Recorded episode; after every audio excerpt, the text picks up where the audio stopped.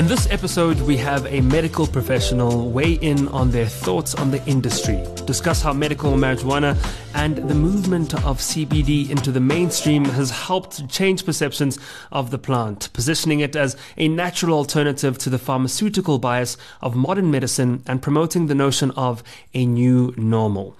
COVID 19's impact on the CBD market has been considerable as consumers seek natural alternatives to treating stress anxiety, and trouble sleeping.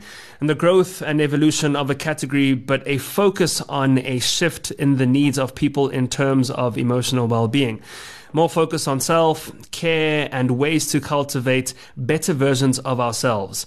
Amongst many plant based variants, uh, CBD has been at the forefront of this movement. And previously in the first episode, we spoke to two incredible uh, people who've been heavily involved in the world of CBD and the business side of CBD, speaking about the legislation and the, the potential for the economy within the country and what the preconceived notions have been and what the misinformation around the cannabis plant has been and really what potential it has to better people's lives as well as the economy, and how through episodes and a podcast such as this can really start to give people the information they need to hopefully destigmatize or really just come to their own conclusions around CBD or the cannabis plant as a whole, and therefore really be more informed so that you know how you truly feel about it as opposed to what is being told to you. And therefore, today it makes it even more exciting to have a real medical professional speaking to us and joining us in studio. Um, this is someone who is incredibly illustrious in their achievements and their expertise. I have been fortunate to have known her for a very, very long time. Um, she is a medical doctor a 700 hour yoga teacher, internationally accredited yoga teacher. Um, she is also someone who is a founder of a wonderful, wonderful practice, which is the Nest Space, a practice for wellness and health and well-being in all the facets that you can really imagine. Something that is quite beautiful. I've been able to interact with numerous times, and you'll tell us more about what that is about. Ladies and gentlemen, I'm of course talking about Dr. Anesu Mbizvo. Thank you so much, Mubs. It's so nice to be here. Really a pleasure to talk about what I think is a really exciting field of well-being and, you know, medicine as we talk about it in terms of healing. So I'm really happy to be here just to share a few of my views on CBD, on cannabis, but yeah. also maybe to give you and your listeners a little bit of some background into how this ties into the human body and how the human body works along with the various uh, aspects of the plant. And no doubt some sort of a different perspective in that regard too, from what we've previously um, been told or given in that regard. I worked a little bit as a medical doctor and started to feel like there were some aspects of healing that were missing from the more Western or allopathic view of healthcare and view of the body and healing the body. And it was through me delving into the yoga world, you know, whether it's just yoga as a practice or Eastern philosophies and how those are tied into well-being and healing that really made me interested in finding alternative ways mm. that we can view health and we can view healing. And that's what we do at the Nest Space. We do yoga, meditation, breath work, but also like having conversations about ancestral healing, hmm. generational mm. healing, all within an African context. And I think that that's also what's different about this conversation and this podcast is that you're talking about a plant that can be seen as indigenous to our African context and to our mm. African continent. So it's really nice to have, yeah, our voices, I suppose, speaking to an audience who can relate to this plant in a more intimate manner as opposed to hearing about these things from a context that's different to ours. And being someone who is, as we both are, um, in that millennial space, what made you really feel that there's a great importance with you know living in such a technolo- technological, I beg your pardon, age? Feel that it was really important to have that Afrocentric um, look at navigating wellness. I think one of the things that really underpins our generation is taking the leap to see things differently Um, and I think for me personally, as an African, that's also been around decolonizing certain aspects of myself, mm. decolonizing my views on my own health and well being, decolonizing how I see healing happening and what medicine is. And so I think as a millennial, you know, as we talk about technology, even then we need to Africanize technology and mm. decolonize mm. how we interact with different technologies to make sure that we aren't falling behind, but instead it's, it's almost as if as the world evolves, we evolve along with it so that we're still able to tell our narrative. Absolutely. Are you particularly sentimental? I would say so. I would say so. I mean, let's we can tie in some survivor facts there where I've got loads of trinkets, you know, pretty useless things, some driftwood, little little pinch of sand from the beach and things. So yeah, I would say I'm pretty sentimental. And the thing that comes with sentimentals or, or sent, that feeling, um, the word feel is truly what you, I guess, investigate, or I say investigate, but go into. That's what inspires a lot of your work. How people truly feel, how you can make them feel better. It's all about the tangibility of your emotions and your feelings and how that affects the rest of your body, your mind, from something as simple as how we breathe and how if you changed that or considered your breath a whole lot more, how it, how that would change many of the things that you do um, and took things in a whole lot more. So, with that in mind, and with things that you have, have touched on, and all the spaces that you work within, one thing I really love to do at the, at the top of each of the um, podcasts is ask how are we feeling? How, how are we feeling today? How are you feeling? I'm feeling anchored, grounded. I would say today. Um, I feel like, you know, that's a, that's a feeling of stability, which has been hard to come by in the last two years or so. But today I'm feeling like I'm in, the right place at the right time. And I'm feeling, yeah, quite good today. How about you, Maps? How are you feeling? I think I'm feeling pretty positive. Um, I'm feeling pretty good. I think one of the most beautiful things about asking that is that it's not as generic as just how are you mm. and it as soon as you use the word feeling you actually want to then truly work out what you're feeling in that moment mm. and i think i'm feeling i'm, I'm feeling optimistic um, which i've been trying to keep at the forefront in spite of everything happening around us which has been difficult to always feel that you know, I've had to f- deal with, um, as many people have, uh, anxiety during this period, and how not to let that feeling be the predominant feeling. I guess again, consider a lot of what you implement in ways of dealing mm. to get the desired feeling, mm. and a lot dealing of that, feelings. a lot of that, of course, having to do exactly what we're here to talk about. If we jump right into it, I'd love to know from your perspective, we, we, we kind of went into the groundwork in the first episode. And if you didn't get a chance to listen to it and you're tuning into this, please make sure that you go and check out um, that first episode of the Goodleaf podcast on our various streaming platforms or go to thedose.co.za to find out more. And you get all the information there to kind of set the foundation for things that we will discuss in the future. But first and foremost, what is your perception of the plant, the cannabis plant, and the CBD industry as a whole? I find it to be a very interesting and a very exciting field, personally. I think that, you know, when, when it comes to Western medicine, one of the things that I felt was missing was the fact that we often go to our healthcare providers when we're feeling ill, when something is wrong.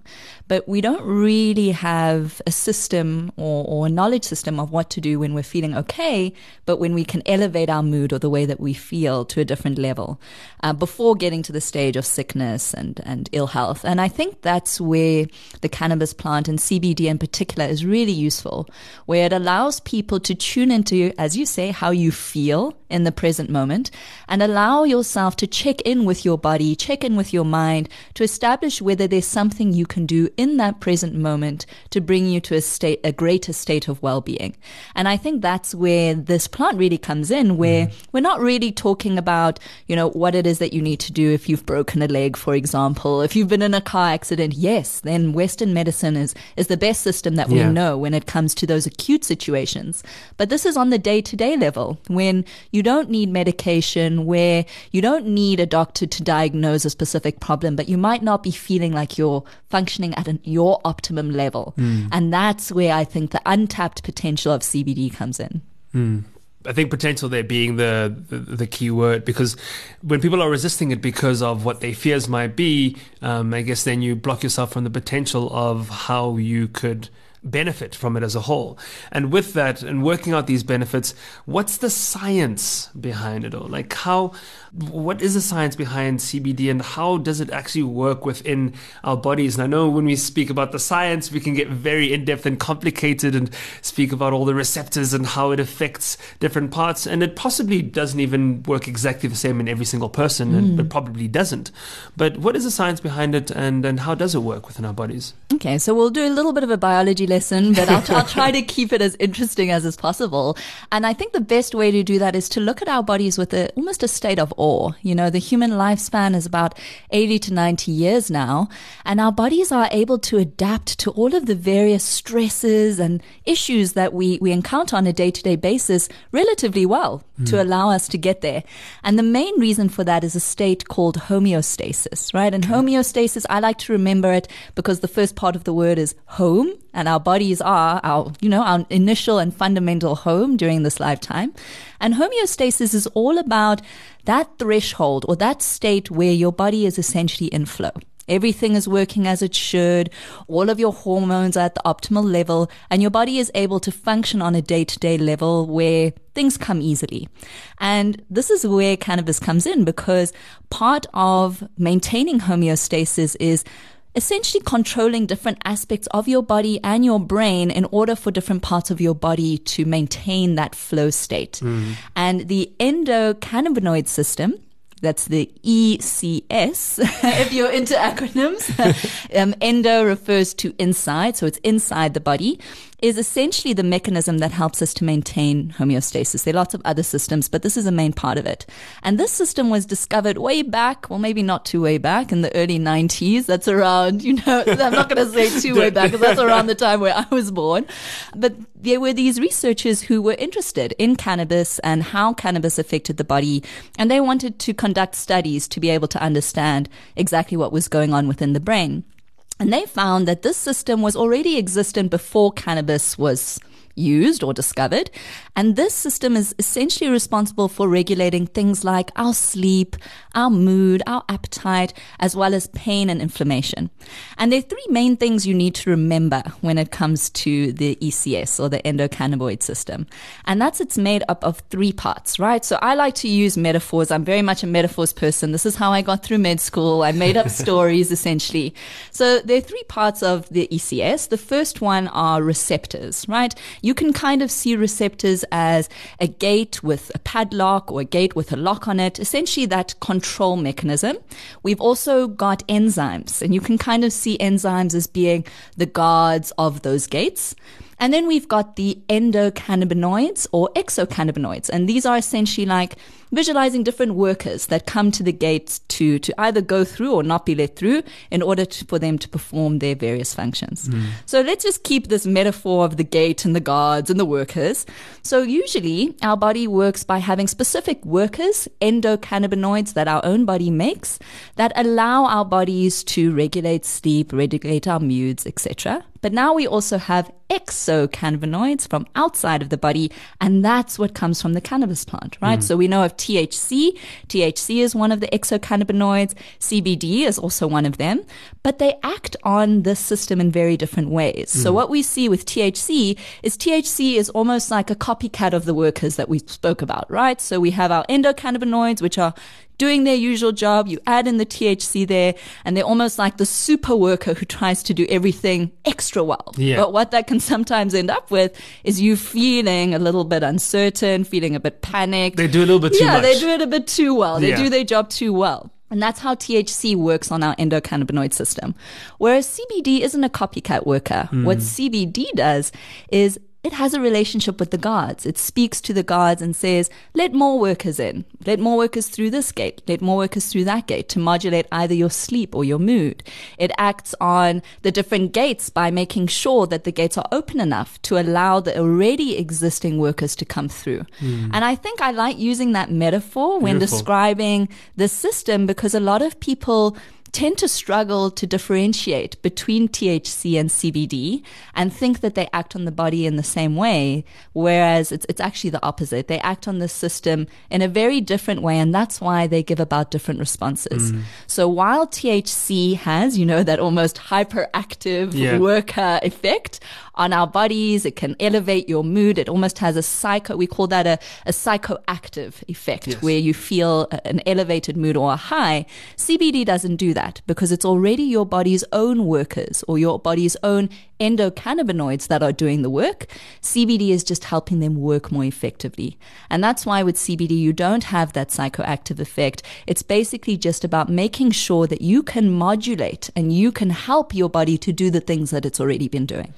So, with the THC worker that comes in very hot and hard and aggressive, well, mm, yeah, can be pretty yeah, aggressive. Yeah, exactly. He's ready to party. He's ready to, to, to make an impact. Is is is that really just a case of him coming in, or it coming in, or them coming in so readily and so hyperactively that they burn themselves very quickly? When we get that kind of drop, that massive drop and lull, that you exhaust yourself a whole lot more, whereas it's a whole lot easier with CBD workers where they kind of all work together and do a consistent, constant level of work that mm. is a mm. lot more regulatory in your body that you can kind of really feel is um, a lot more in sync yeah. as opposed to something where it almost feels like those other workers throw you off guard. You know, I've, I've, I've never, I've, I've never, felt that before. What's going exactly? yeah, well, that. I mean, I think the the metaphor works perfectly with this as well. You know, it's almost like you're you're used to having your staff base, your mm. workers who work at a usual pace, and then maybe you employ somebody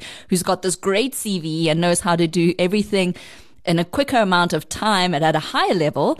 And so you enjoy having that worker come and, and have an impact on, on the workforce. But then once that worker's gone, it almost feels like your workers who you were previously accustomed to are doing things slower than even before. Yeah. More on a comparative basis. Whereas with CBD, your body doesn't need to adjust to anything new. It, it doesn't have that feeling of, oh, this is an external substance that is acting like my workers but better. Instead, your already existent body symptoms are just being helped along with yeah. the process. So it is. It's, it's, it's much easier for your body to adapt to.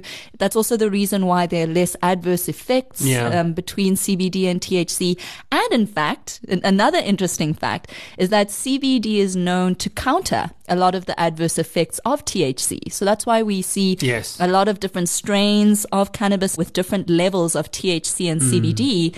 And that affects the experience of using that strain of cannabis because the CBD almost seems to bring that THC worker yeah. down, down to earth a little bit so that he's working at the same state of, of your yeah. endocannabinoids. Or on the, just on the same page as everyone else. And exactly. I think, I think we both know that uh, there's, there's, there's no better when you are an employer no better kind of place to be in than when you have happy employees. Exactly. So, so I really, really love the importance of that example. So now that we have that basis and a wonderful way of putting it, love that metaphor. What would you say that brands and businesses need to do then to really demystify everything around this plant? Mm, you know, I think this can kind of tie into one of the issues that I found with the Western medical industry um, and just the pharmaceutical industry as a whole. Is we're trying to encourage people to make use of different drugs, different mechanisms, regardless of what it is that we're talking about, without people having the fundamental knowledge of how their bodies work and how these substances affect their different bodily processes. So, especially with CBD, I think it would do brands really well to be able to explain in, in an accessible way. And that's mm. so doable by telling a story of how your body works without you using the substance and then how your body reacts to the substance that you're using. And I think just like you said at the beginning of the podcast, if this is sold in a way where it's, it's not made to seem like you're trying to convince people of mm. anything or you're trying to force people of anything, mm. but instead just giving them the information, I think that that will do really well. Another thing that I think is worth brands thinking about is, is letting consumers know why there's so much mystery yeah. around this plant. You know, a lot of people think that there isn't much talk about CBD because you know it, it's it's intoxicating or it has a psychoactive effect. Where we've just learned that's the complete opposite. Um, the real issue around CBD is regulation and making sure that people are putting the right substances into the things that they are selling. Mm. And I think if people had that background information, instead of people staying away from CBD, they would be venturing out to find brands that they trust, brands where they know that the constituents of what they're taking are pure. And that would lead to less hesitancy in terms of using these substances. Mm. I've read in the past uh, many kind of historical accounts around communities who used to have this plant and would keep it to themselves and mm. keep it as a secret as this amazing beneficial plant to assist them um, in, in, in, any kind of way with the health and well-being and um, obviously the medical benefits of it. But now we're in a society where it can be uh, planted at uh, mass uh, on, on scale um, and be ready available for everyone to be able to enjoy. But do you think that brands and businesses have been doing even close to enough to educate and enlighten people on the benefits of this product without it also being, as you say, a bit too pushy with an agenda of just selling it as, as, as much as they can? I think it, you know, here it just depends on which brands you're talking about. Mm. I think there, there's some, there's some brands which are really pushing a great message, which have an informative message about how CBD acts on different parts of the bodies. But then we have other brands which will sell CBD as a miracle cure for cancer, which, which just isn't scientifically proven or true. Yeah. So I think it, that, that's then where, you know, as consumers, I think we're responsible for, for choosing who to listen to, doing the research of, of who's actually done the work yeah. in terms of studying the plant. But just coming back to your question, I think there also needs to be a tie back to the history of the cannabis plant, especially as Africans. You know, a lot of the work that I do, I'm a vegan. Um, I subscribe to the zero waste movement and sustainability. And a big part of what it is that we do is selling these concepts as if they are part of our own culture, as part of our own heritage as Africans. You know, we, our ancestors were not eating burgers and steaks every day. they were not littering and just using plastic, you know, in exorbitant amounts. And so even when it comes to the cannabis plant, I think if people are told the story of cannabis from a place of it belonging to their history and their heritage, as opposed to some new age, newly discovered plant that nobody knows anything about. Yeah. I think that will also help people True. to develop a slightly different relationship to how they see this, especially mm. if you tie it into herbal medicine, um, traditional African spirituality and African medicine as well you know, plant plant based medicine is a huge industry, and mm. it, it was a significant part of our lives before the industrial revolution. And so I think if people just are able to hear that story again of how cannabis used to be used back in the days, then maybe people will be a little bit less hesitant to, to at least do their research into how it can help us now. You speak about the industry of plant based medicine. What do you think the future of that relationship looks like between Western medicine and that more holistic plant based medicine? Is there a real role for that to play and can they coexist? I definitely think they can coexist. I'm definitely more of a and and and as opposed to an either or. So mm. I think when it comes to these two, let's let's call it alternative medicine. You know, alternative medicine is huge. That can be plant based medicine. We can yeah. talk about energy healing. Really, it can be anything. But if we say if we're comparing Western medicine to alternative medicine, I think the main strength of Western medicine is like we were talking about. When you're in an acute situation, let's say you, are previously healthy, you get into a car accident, um, you you have a foreign body enter your body, which causes an inflammation or, or something like that, like, you know, a, hepatitis or something.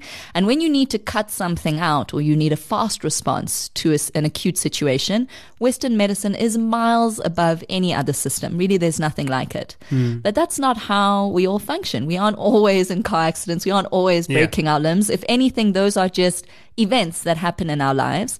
And alternative medicine comes into ensuring that we prevent ourselves from even needing to get there. So a lot of alternative medicine is about your lifestyle, about the things that you eat, how you move your body, what you do when you have more mild symptoms before you get to that stage where you can't handle it on your own.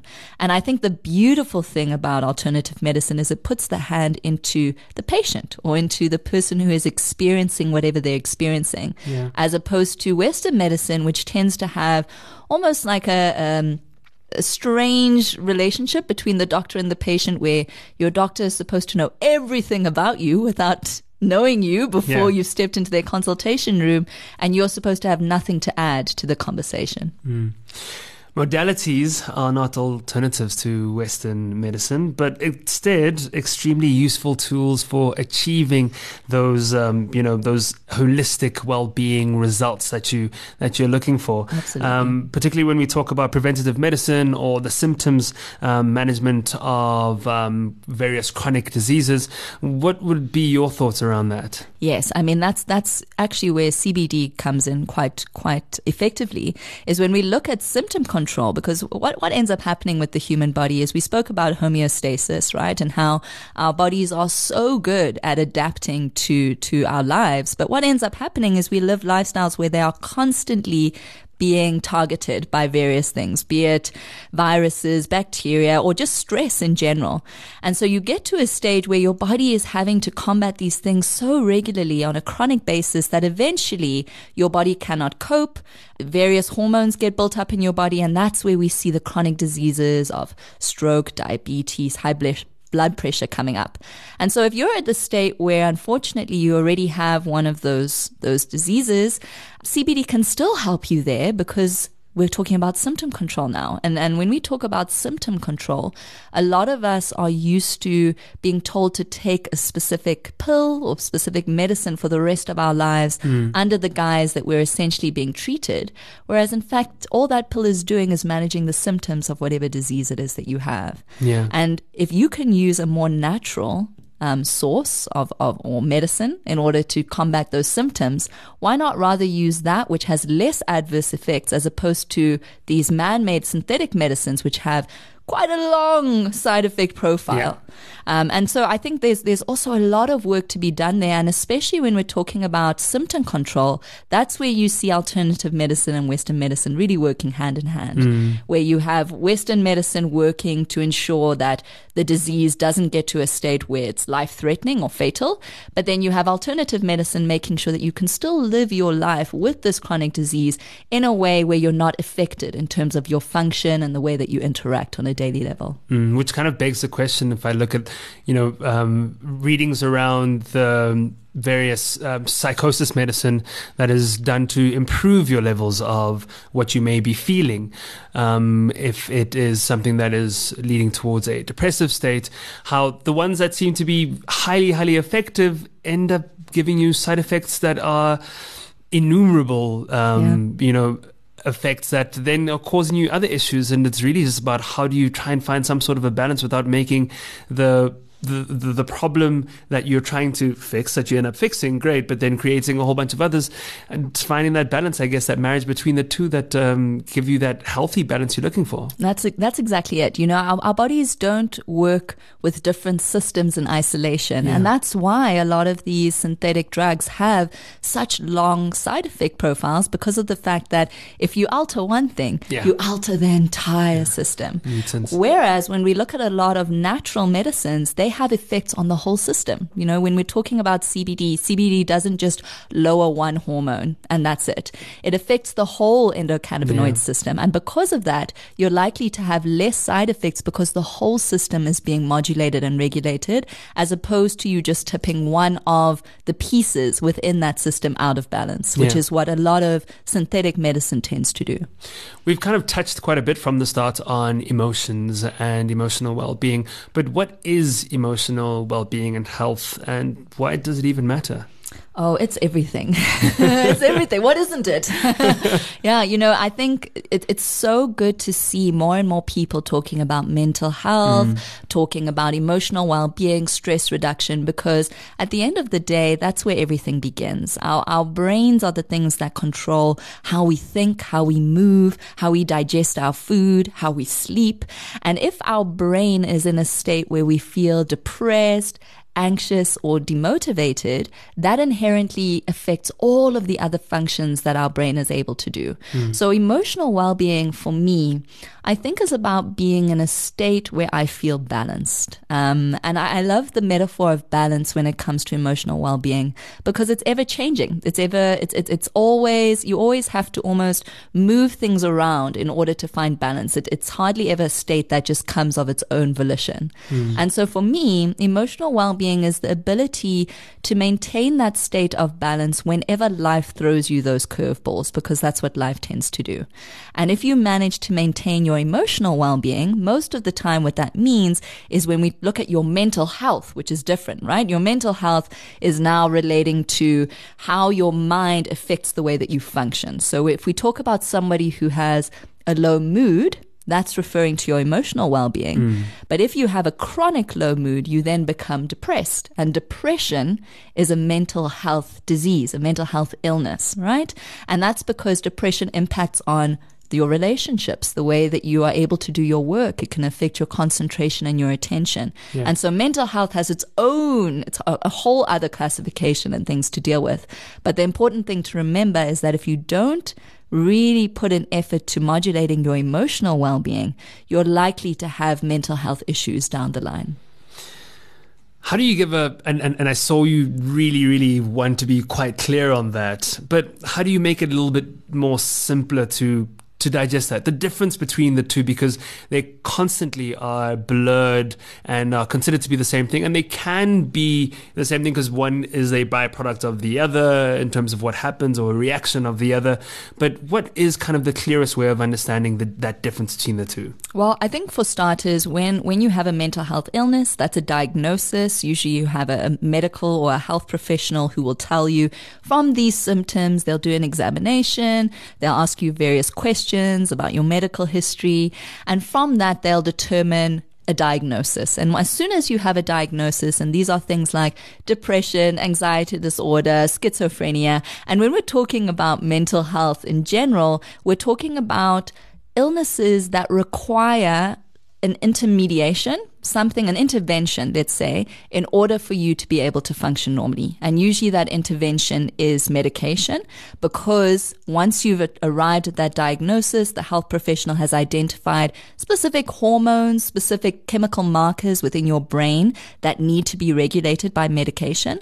Or in addition to that, you might need to have various means of therapy, you know, um, cognitive behavioral therapy, whatever it may be, in order to help you deal with that mental health illness. Mm. Emotional well being is almost the lead up to that. These okay. are the things that we experience on a day to day level when somebody says, I'm feeling stressed, I'm feeling down, yes. I'm feeling anxious. Most of us say that we're feeling anxious, but we haven't been diagnosed with an anxiety disorder. Yes. And so that's the main difference between them. And it's an important distinction to make because CBD can have really incredible effects on your emotional well-being because it helps to maintain your sleep. It helps to ensure that you're not feeling anxious. It helps to regulate inflammation and pain, which all contribute to how you feel on an emotional level. Mm. But when we then move into how CBD affects different mental health illnesses such as schizophrenia, depression, and anxiety, yes, there are studies that prove that CBD has a beneficial effect. But we have to be so much more careful of how CBD is used in those instances because now we're talking about a brain that already has a chemical imbalance that you're now adding an additional substance to. Mm. As a society, we have been conditioned to treat symptoms, but there's a growing trend to better understand the relationship between mind and body, the expansive nature of well being in its combination of physical, mental, and emotional states, and the increasing focus on identifying any imbalances within yourself. The intention with the statement is not to dispute or downplay the benefits of Western medicine and its ability to save lives, but the past 12 to 18 months have certainly certainly accelerated the importance of energy uh, people are investing in emotional well being and mental health versus only treating the symptoms that poor well being and health results in. Wellness, well being trends of 2021 well, active stress management also ties into radical self care and has resulted in many people considering supplements to support and manage their mental health and high stress levels. The nutritional supplement industry has observed its highest growth in more than two decades, with a whopping 12.1% increase in 2020, according to Healthline nutritional supplements with ingredients like magnesium, B complex, vitamins, plant based adaptogens, chamomile, and CBD oil have all grown in popularity. As a medical professional, why do you believe emotional well-being and mental health preservation is important with that mouthful in mind? I think one of the blessings and maybe one of the very few blessings that the, the coronavirus has brought us is the fact that people are now acutely aware that they are responsible for how they feel. You know, before the pandemic, we had distractions such as, you know, events, parties, all of these social gatherings yeah. in order to distract us from how we feel. And now when you're being forced to stay at home with nobody other than yourself, you really realize how much emphasis you were using or how much emphasis you were putting on those things in order to make you happy. Mm. So I think Corona has really made people look for alternative means to bringing themselves happiness. And luckily enough, people have looked to their own bodies as a source of that. And that's why we're starting to see a lot of self care practices. And yes, we can talk about self care in terms of journaling, meditating. Yes, that's highly important, highly, highly important.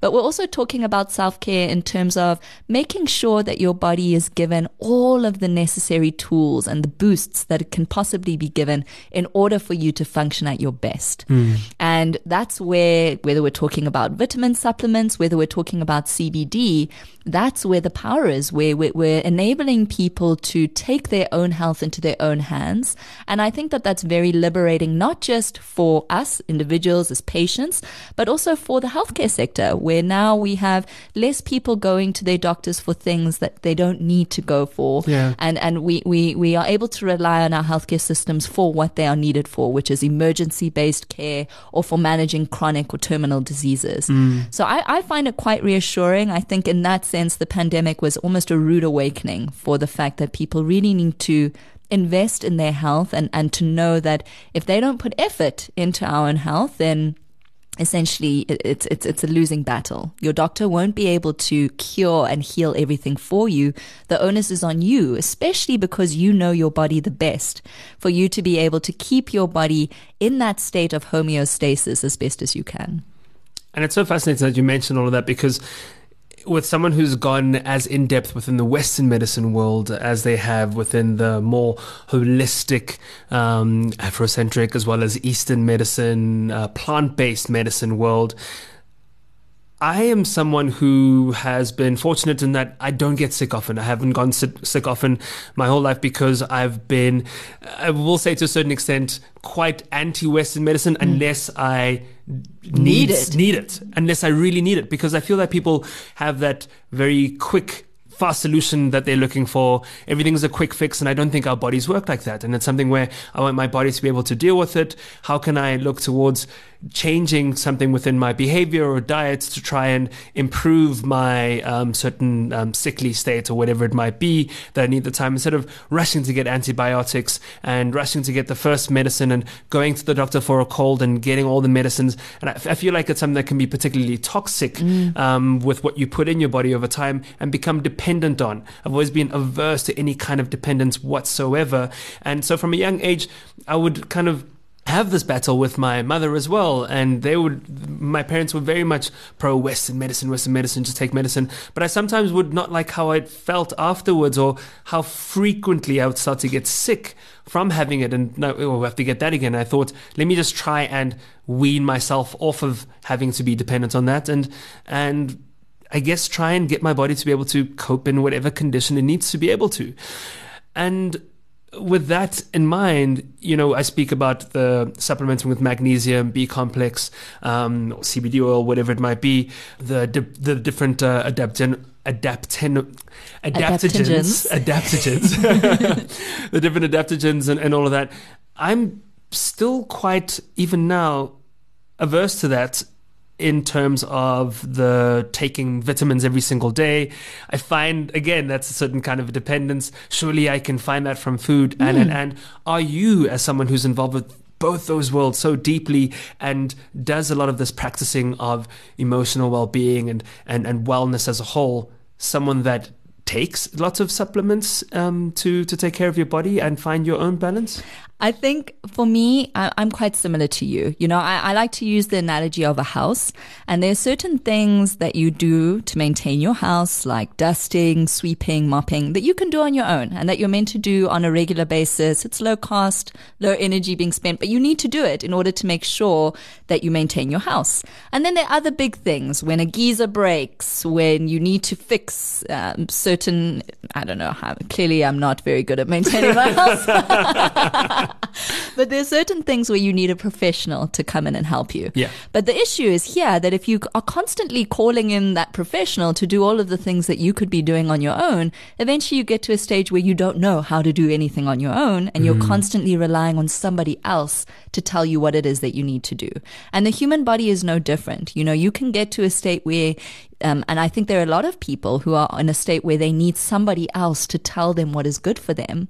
Whereas the best person to know about your body is yourself. You've spent the most amount of time in your body. You're used to knowing how your body communicates with you in terms of, you know, the, the different signs and symptoms. And I think my approach to my health is taking the time to listen to my body as often as is possible and listening to what it's trying to tell me. So there's some times where my body will tell me that I have low energy and usually that means that there's something missing from my diet.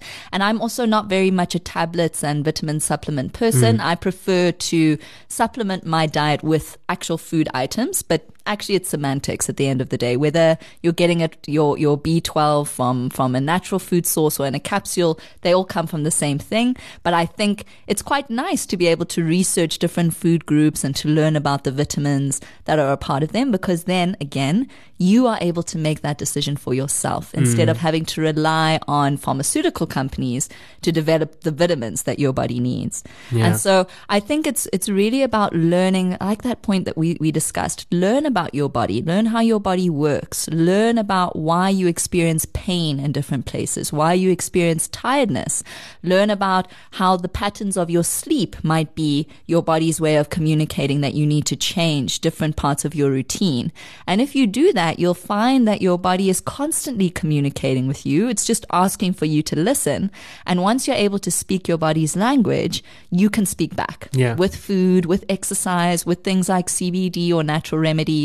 And so when your body screams at you, you can recognize, okay, I've done everything that I needed to do when you were talking to me softly. Now that you're screaming, this is the moment where I need additional help. Yeah. And I think that's a nice, it, it's more of a, I'm going to say intuitive way of viewing your health, which, which I think is a lot more sustainable as opposed to constantly relying on other people to, to, to educate you on, on what your body is doing and why it's reacting in certain ways. Is this so hard as an ingrained, uh, skeptic of a lot of things to just follow whatever the trend may be, especially when so many of these medical trends end up proving to actually not be as beneficial mm-hmm. as they claim to be. Um, and there's a certain one right now, actually, won't, won't, won't, won't touch on, but something to do with uh, collagen now being that yeah. how it will change you, and but uh, how much penetration does that have, for example, through the actual skin and what it really does and how much of it stays in your body. All those kinds of things end up making you feel so skeptical about whatever you put in your body when there's so many problems profits to be made mm. and and how that can be beneficial to you. But, but there again, Maps, you know, if you if you were to listen to your body and say, okay, this is how I felt for a month not using collagen, yes. use collagen for a month and see how I feel. And if you took the time to really listen, then you your body would tell you the answer, whether yeah. it's working or not, you know, and, and that's exactly it. You know, instead of being taken away by all of these trends and listening to what other people are telling you, find out what works for your body by listening to what it's saying. Which is so true for this as well, because with even in this um, CBD space, it's about trying it. Try it for exactly. a certain amount of time and see if it works for you and for your body. There aren't any negative adverse effects at all. How can you find the differences or how do you find the differences within your body? And do you like that feeling? Do you like how it is aiding or do you find that it's actually kind of inhibiting um, how you like to operate whatever it might be or is it aiding and, and, and assisting? And i think you'll find very positive results within that but give it a try and actually then you'll find um, what you're looking for. And mm-hmm. you know we we speak about all these different ways to be able to deal with this for our mental health, and I, I think of our young generation right now, and I think of things such as um, social media or even being born into a pandemic, oh gosh, and yes. how you haven't had enough neural development, so to speak, to properly deal with something like this and have that maturation within your mind to not uh, potentially lose it from trying to cope within this period. Mm they have so many pressures and uh, recently did a survey with the british council around the kind of top five things that young kids in communities um, mainly within townships feel that they struggle with the most and two interesting things came up um, that they were most concerned about which was substance abuse mm. and um, the notion around how they're able to cope with mental health wow. when asked who they speak to when it comes to their mental health they 90% of them didn't say their mothers or fathers, didn't say someone in their community or community leader or psychologist, psychiatrist, whatever it might be. They said Google when they're not feeling mm. um, that kind of uh, when, when, they're not feeling like they are in tune with themselves they're feeling like they're leading towards this emotional imbalance or mental imbalance or whatever it might be uh, moving towards a depressive state perhaps and i say mm. that in hmm. inverted commas because mm. that is something that also needs to be diagnosed i think we're very quick and loose with that word of yeah. i'm feeling anxiety depressed. and depressed yeah those those words we have become very exactly. loose with hmm. what does that mean you know can you really actually just say that you need to speak through that? And and what are those kind of feelings? What how different is that from what you felt before? So that we can get to the conclusion of okay yes you then clearly are dealing with that. There's things to take into um, account like how your body is being affected how you're sleeping um, how you how good your sleep is the quality of your sleep mm. very important. Um, what you're eating are you eating enough? Um, and which periods are you eating and what's changed? All those different changes. Are you feeling the motivation or any motivation whatsoever, but the motivation to get out of your bed, to get your day going. Are you feeling drained? All those things are taken into account. It's not something that we can just loosely throw out there. Totally. Um, that leads to a, a set diagnosis around that and then to assist you. But to the point around that is that they just kind of Google that and they feel like they are alone. And that's a really challenging thing. So I'd love to then speak about the benefit and the role that communities can play with the with with uh, emotional well-being and the well-being of your mental health as as far as um, you know plant-based medicine is concerned with the focus of course on, on, on cannabis you know, there's there's so many things to talk about there. I mean, the the first one I think is especially when we look at you know underprivileged communities or communities where access to certain services is an issue. Predominantly in those communities, we find that substance abuse is is a, is a huge issue and is is part of the problem.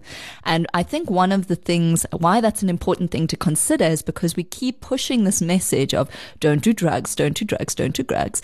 Whereas instead, it should be a more specific message of how these drugs interact with your brain, how these drugs make you feel, why they are bad, as opposed to just telling young adults or teenagers not to use them. And then the reason why that's so important is, is exactly this conversation where, yes, it's, it's worthwhile telling teenagers and the youth not to use THC containing marijuana and, yeah. and, and intoxicating marijuana, but um, CBD is known to help with substance abuse addiction and is known to help with modulating your mood.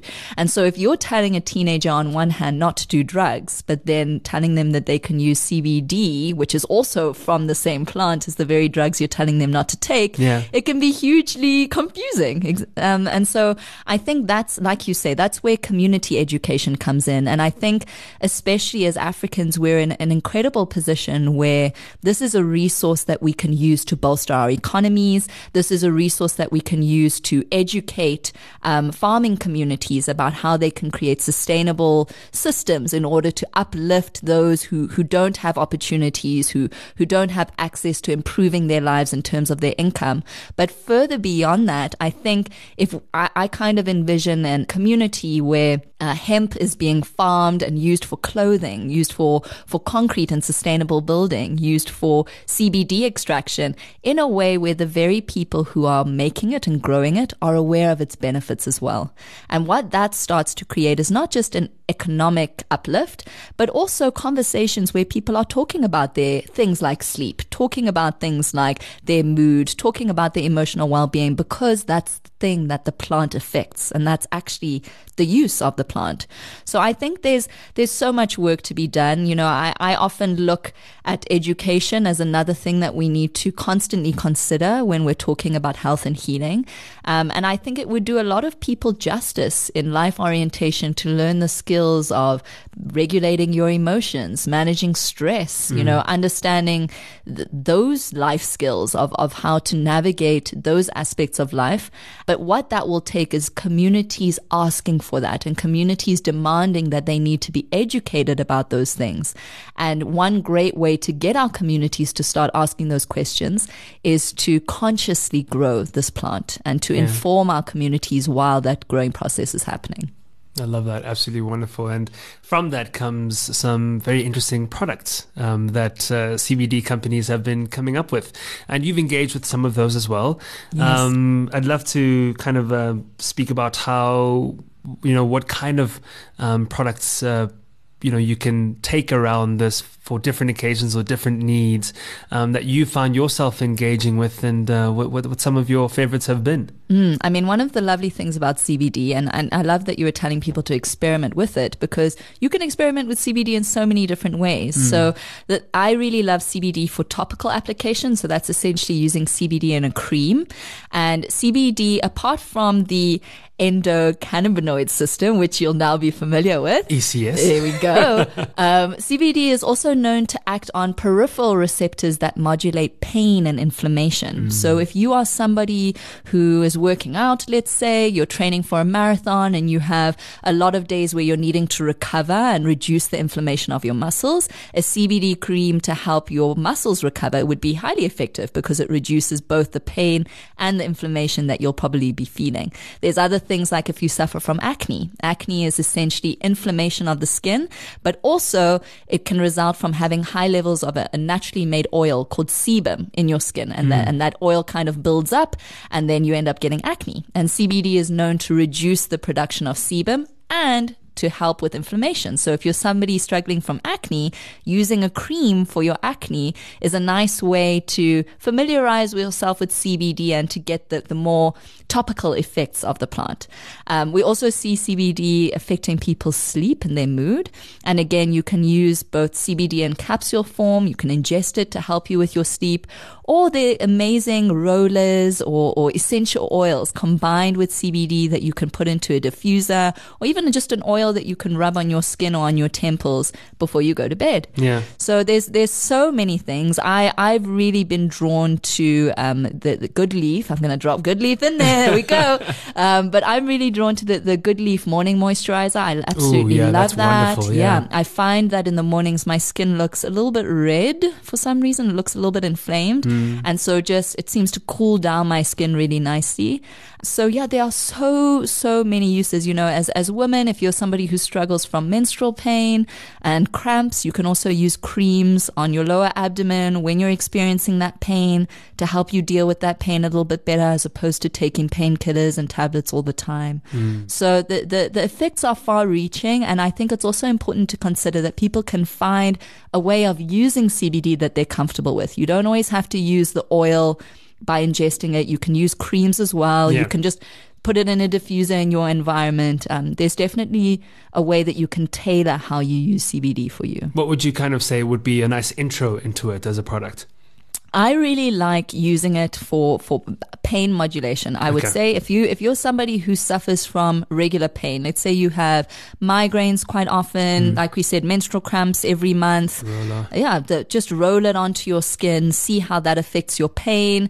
Um, you can also put it, you know, uh, Goodleaf has these lovely CBD sachets as well, which you can put into any drink. Tea or Or coffee. your tea or your even coffee. just water. Yeah, see how that affects something that you encounter on a regular basis. And I think it's also about ha- having your own experiment almost with your CBD products. So if, if there's something that you regularly encounter, that you're regularly taking medication for, that CBD is known to help, try out CBD one month and see if that Yeah. works a little bit better than some of the medication you've been taking.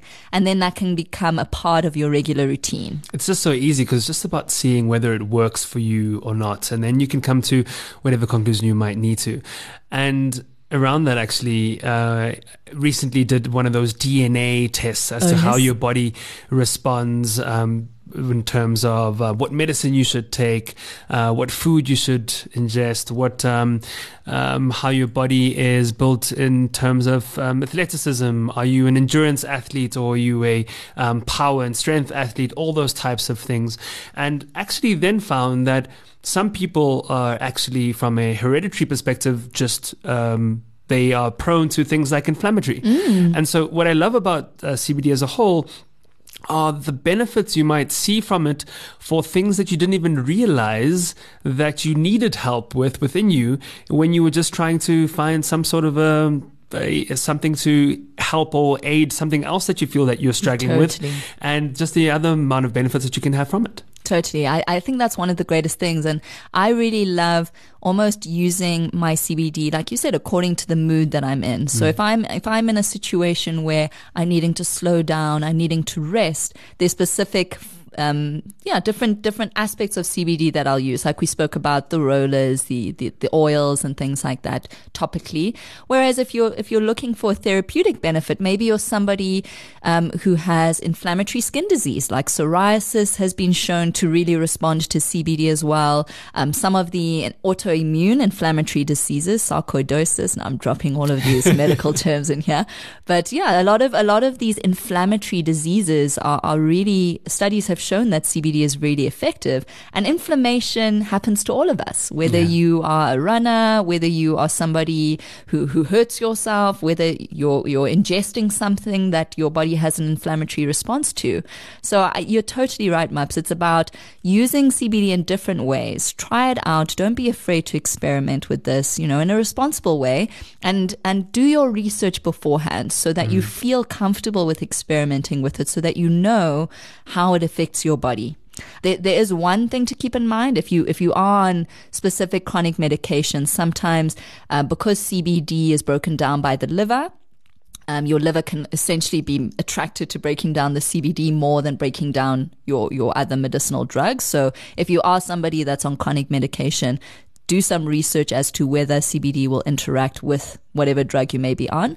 But other than that, um, you know, if, if you if you do the research, look into the ECS, read about it all, find a source that makes it digestible to you, and if after doing the research you decide it's not for you, that's totally fine. But I think that should always be people's point and call and, and like you said that's what this podcast is for is to give people the information so they can make informed decisions And I feel so seen there because I suffer from bouts of um, psoriasis and Mm. um, eczema as well through seasonal changes, and that definitely has aided in in, in quite a great Yes, way. And allergies as well. Allergies, Yeah. all of that, sinuses, the whole the whole nine yards. A bit of a bubble boy, um, but just I love being out, out so well much. Well, now you've got your CBD And the CBD definitely has aided in a big way, and topical creams as well, but they just don't seem to quite be as as effective in some cases, and that could be different for for other people too. Not to say that same size fits all. What kind of habits would you say that people should have in their lifestyle um, to ensure that they can have a consistent balance of emotional well-being that they can include?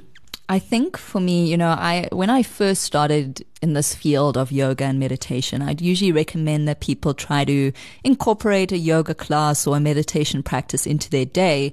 But as I've evolved in, in, in educating people about this, I think the more accessible way to see your emotional well-being is about using the moments that you already have in your life. Um, there's there's a little hack, a life hack called habit hacking mm-hmm. um, or habit stacking. I think it's habit stacking. Um, and what that is is you use an already existing habit to establish a new one. So most, hopefully, most of us have the habit of brushing our teeth every day, um, bathing our bodies every day. If you're wearing a mask, you know whether or not you've brushed your teeth. Must have been fantastic not to smell other people's breath, but you know.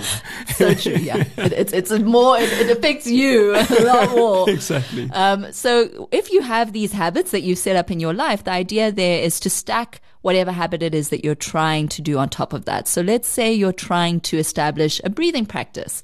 Perhaps every time you go to brush your teeth, as you see your toothbrush, that's the sign to say, okay, I'm going to brush my teeth and do my breath work. So you already have that habitual neuro pathway that you've, you've established and you're now using that to stack on another habit. So things like putting your supplements near your toothbrush. You know, if you're using CBD or CBD oil, put it near your toothbrush so that every time you see your toothbrush, you also see your CBD and you remember to take it.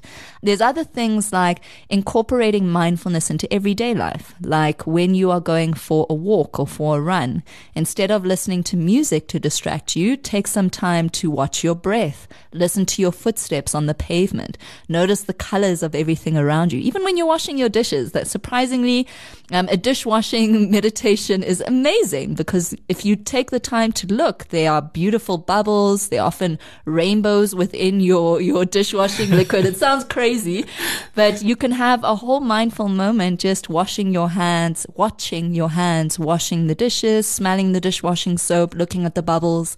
So I think when it comes to emotional well-being, all of it is about coming into the present moment, mm. right? Anytime we're stuck in the past or the future, our mind is going, we're thinking, usually that raises our heart rate. That then stimulates that fight or flight response, our stress response.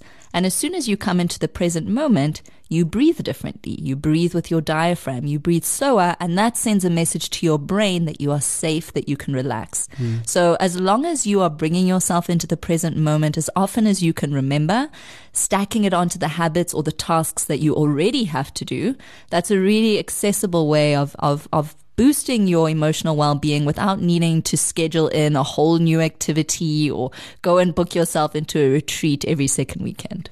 Yeah, and they say it takes 21 days to form a new habit. So okay. try and get that as close as possible so that it can be become something that is second nature to you. And you spoke about whether it's habit hacking or habit stacking, definitely habit stacking. But what you just described there were all um, notions around habit hacking. Mm. You know, how do you how do you hack getting into a habit? And that was exactly it.